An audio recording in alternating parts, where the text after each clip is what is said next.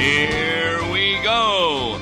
You are listening to Open Mic Friday on Law and Gospel on this September the 17th in the year of our Lord 2021. I'm Pastor Tom Baker, and we're going to be responding to emails that we have received. Uh, the first one has Bible study questions out of the book of Leviticus. Number one, what everyday offerings do we believers need to bring to contemporary or orthodox worship services to place at the altar of God before the cross? Well, we need to understand that in the book of Leviticus, there was three kinds of laws. There was the moral law to which we are all accustomed to and need to follow. Then there's the civil law that we don't follow today. We have our own civil law. Then there were the ceremonial laws.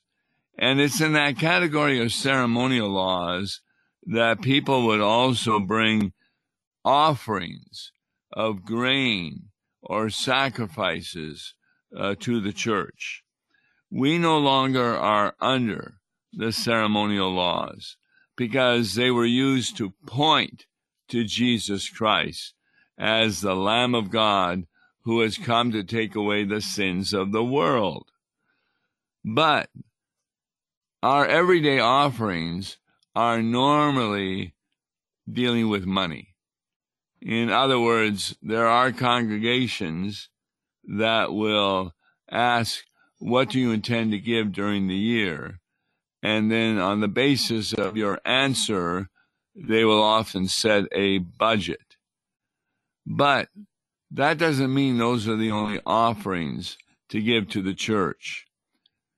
In my home congregation, uh, St. Paul's, what they often do is they'll have, let's say, a peanut butter month where people are asked to bring jars of peanut butter that they then distribute to individuals in need. And of course, there are churches where you can bring clothing to the church and people can therefore purchase used clothing at really reduced prices. So there are many ways in which, even though we don't have the ceremonial laws, that different offerings besides money are appropriate. Number two, same email. Are our offerings a result of our transformed life, or will seekers be able to conform to worship rituals and be redeemed and atoned from God. Now, I'm not quite sure I understand the question, but I'm pretty sure that our offerings are a result of transformed life. In other words, we have a different motivation in giving than do others. Uh, for example, he mentions, can our offerings be rejected like Cain's was? Well, Cain's offering was rejected because he not only did not obey God as to what the offering should be, but he had a selfish reason in giving. So it doesn't matter what your offering is. Now, every now and then I hear this phrase from the Bible that God loves a cheerful giver. And I think it's used to motivate people to give because, oh, then God will love me. Well, let me share you this important, important fact from the Bible. God loves even uncheerful givers. A better understanding of that God loves a cheerful giver is God appreciates a giver who is doing it cheerfully rather than saying, oh boy, I have to give to church again and I could have used this money for maybe a new computer project or something, but I'll give to church because that's what I promised. That's not cheerful giving. God still loves the person because God so loves the world. But don't ever give to get God to love you. He already loves you. Yes, even if you're an unbeliever, He still loves you. The evidence? Christ died for you, believer or unbeliever. So it is important to understand that we're living at a different time than Leviticus, where the ceremonial laws demanded certain kinds of offerings to be given as a reminder that we were sinners in need of a Savior. But now we have a Savior, Jesus Christ, and therefore there's not a need to give in order to follow any ceremonial laws. All right, next email. Hello, Tom Baker. I notice that you are supportive of infant baptism. Why do you believe this when the Bible clearly says, repent and be baptized? God's order is to believe and repent first and then be baptized. We've talked about this a number of times, but the fact of the matter is that faith can be given not only to an infant who has just been born, it was even given to an infant who had not yet been born.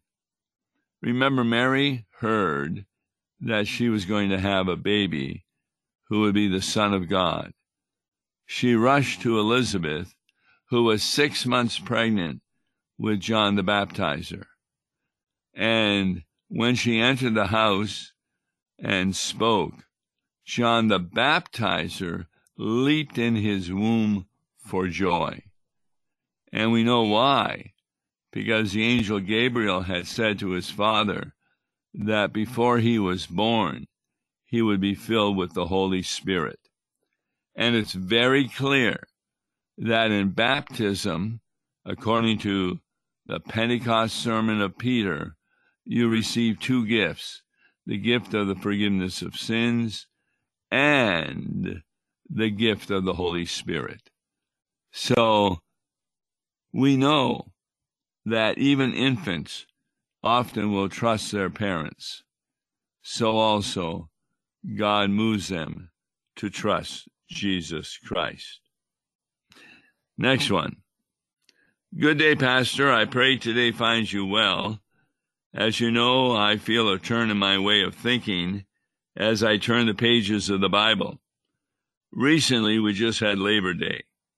I think back to my childhood as our own area and always had great parades and candy throwing and military honors.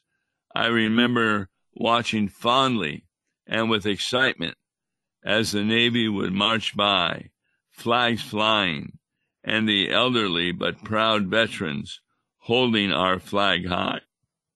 More recently, we had 9 11, and my memories carry me back to that terrible day when I remember saying out loud, God, please help to save those people.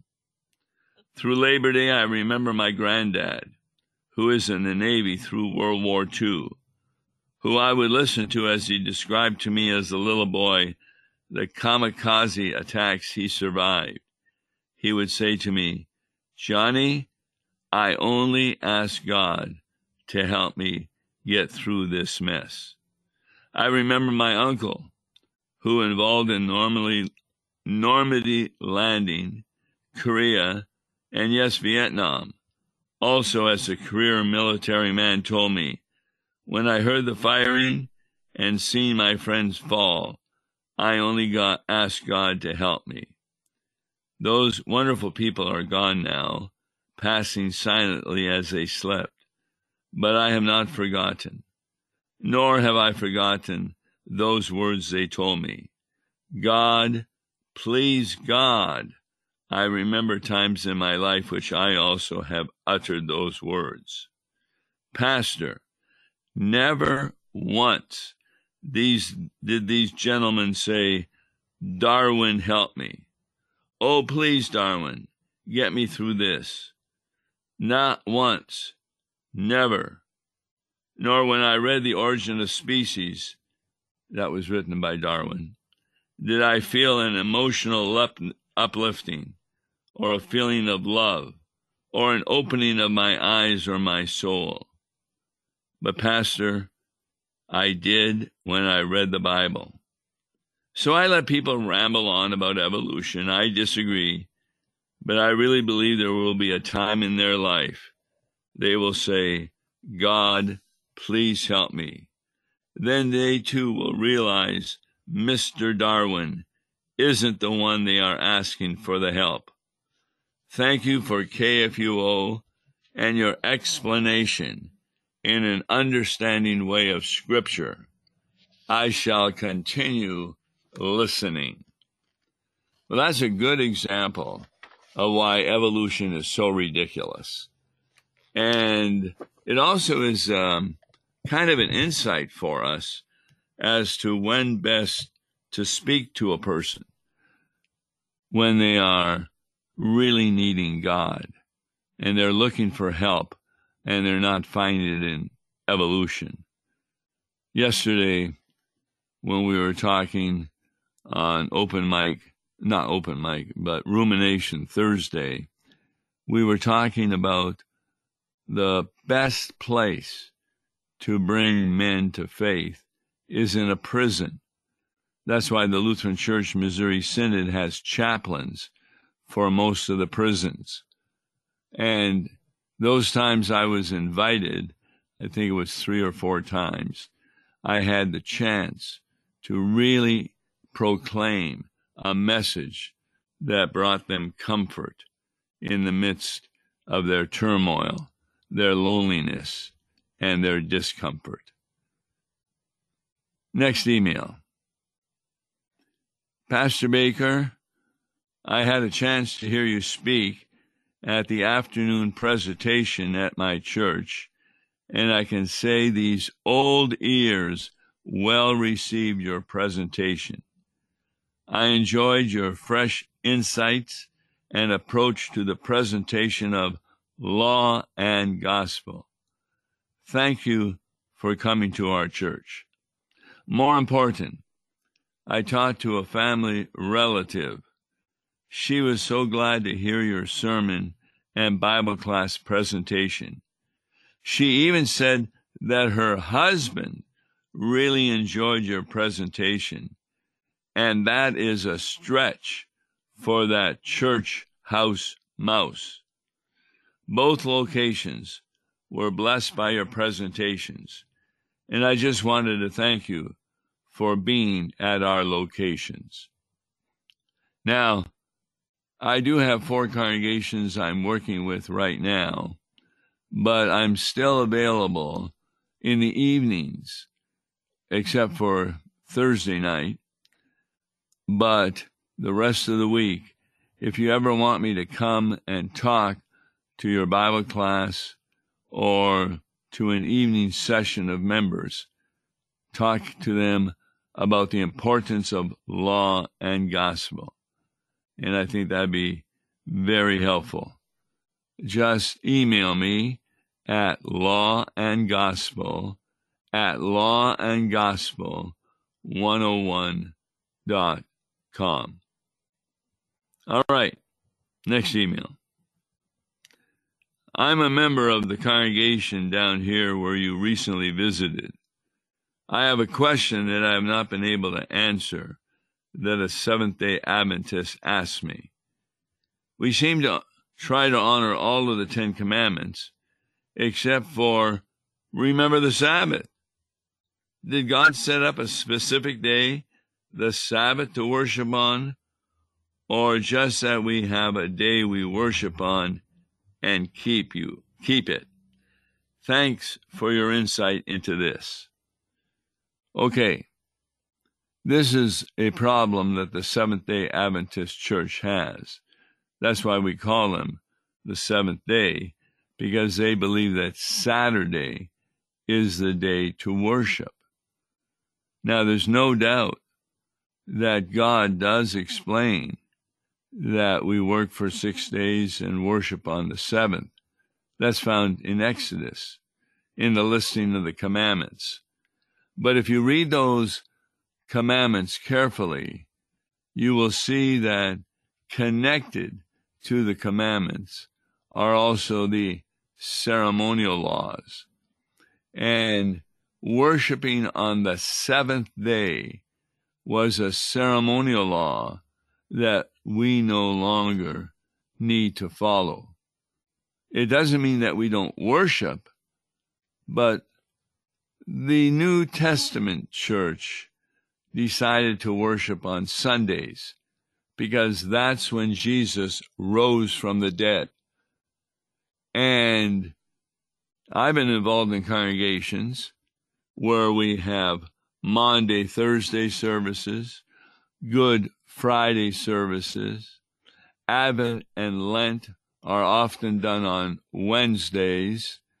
And on Saturday, many congregations will have a service prior to Easter Sunday.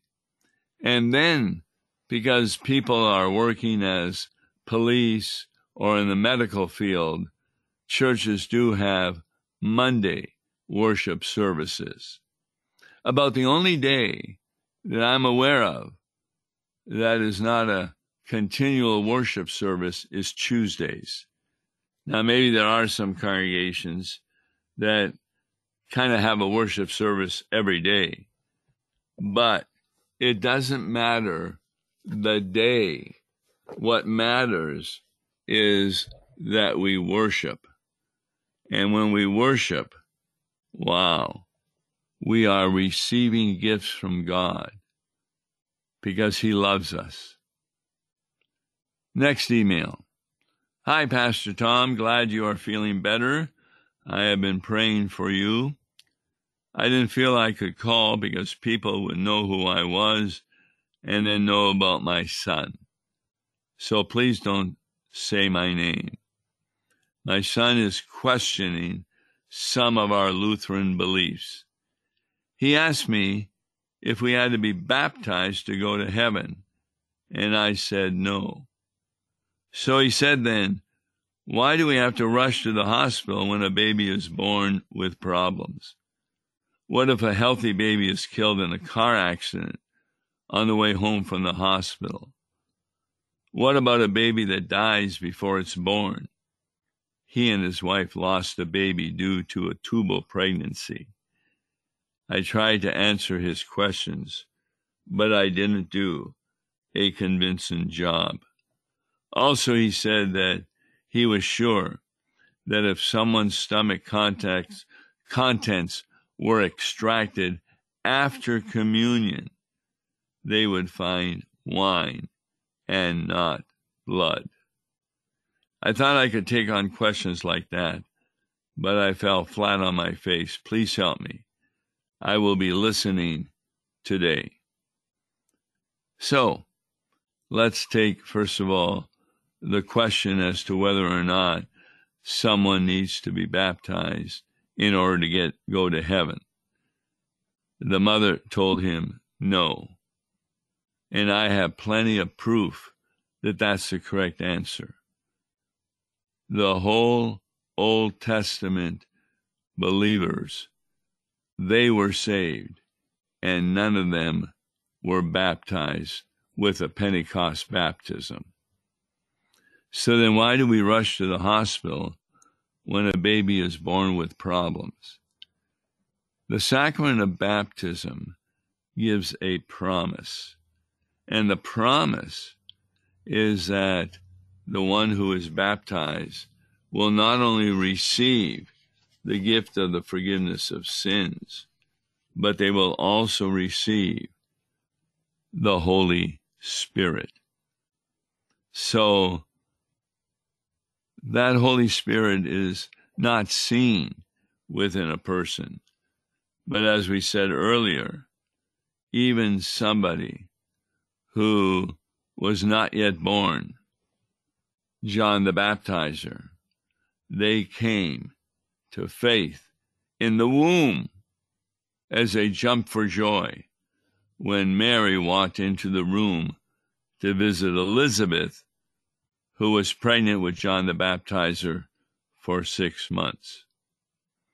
As to the other point, if someone's stomach contents were extracted after communion, they would find wine and not blood. Well, that is a clear teaching of Scripture. Because when Jesus distributed his body and blood, he used bread and he used wine. If you had been at the Last Supper and taken the cup that Jesus distributed, from a scientific point of view, you would only find wine. Then, how can we say you're receiving his blood? I, I use the example from Exodus. Moses is on the mountain in front of a burning bush, but even though it's burning with fire, it's not being destroyed. Now, that burning bush was there prior to that day. And God was in, with, and under that burning bush. In fact, it's Jesus himself, because it says, The angel of the Lord said to Moses, when he asked him, What am I to call you? What is your name? And he gave the name Yahweh, which is the name that God uses in the Old Testament books to refer to who he is. And it's from the copula verb to be, and it means I am who I am. Now, if you were a scientist and you were checking out that bush, it would be a normal bush. It was a real bush, but it was on fire. But it also was not being burned up. So God can take any element and make of it as he wishes. This is found a number of times in the Bible. For example, who believes that the Holy Spirit is a dove with feathers and wings. And yet, when the Holy Spirit descended on Jesus at his baptism, the Holy Spirit was in the form of a dove. It could mean that that's how he descended from heaven to Jesus, or John the Baptizer might have seen him looking like a dove. It doesn't matter because the Holy Spirit was in, with, and under the form of that dove. Whether it was the way he was flying or whether it was how he looked. So we do agree that when you receive the Lord's Supper, you are also receiving the bread, the wine, the body, and blood all four elements. That's explained in chapter 10 of 1 Corinthians 11. That the bread and the wine become, in a sense, the containers for the body and blood of Jesus Christ. And we thank God for that wonderful gift because it's a gift that comes to all who not only believe in Jesus Christ, but have come to a recognition that through Holy Communion, a sacrament, you get the assurance that your sins are forgiven. In fact, last night at one of the churches that I help out with, we had the Lord's Supper. And the people in the congregation came forward and received. And when I handed them the wafer, they knew that they were receiving the body of blood. Because I would say a word such as, Take, eat, this is the body of Christ, or as he commanded us, receive the forgiveness of sins through this body. And when they received the wine, that also was the promise connected. So once more we get back to what saves us are the promises of God. And that's the real difference between law and gospel. The law, these are words from the Bible telling us what we have to do in order to be saved. Nobody can do. So the gospel comes and instead tells us the promises from God. And how are we saved?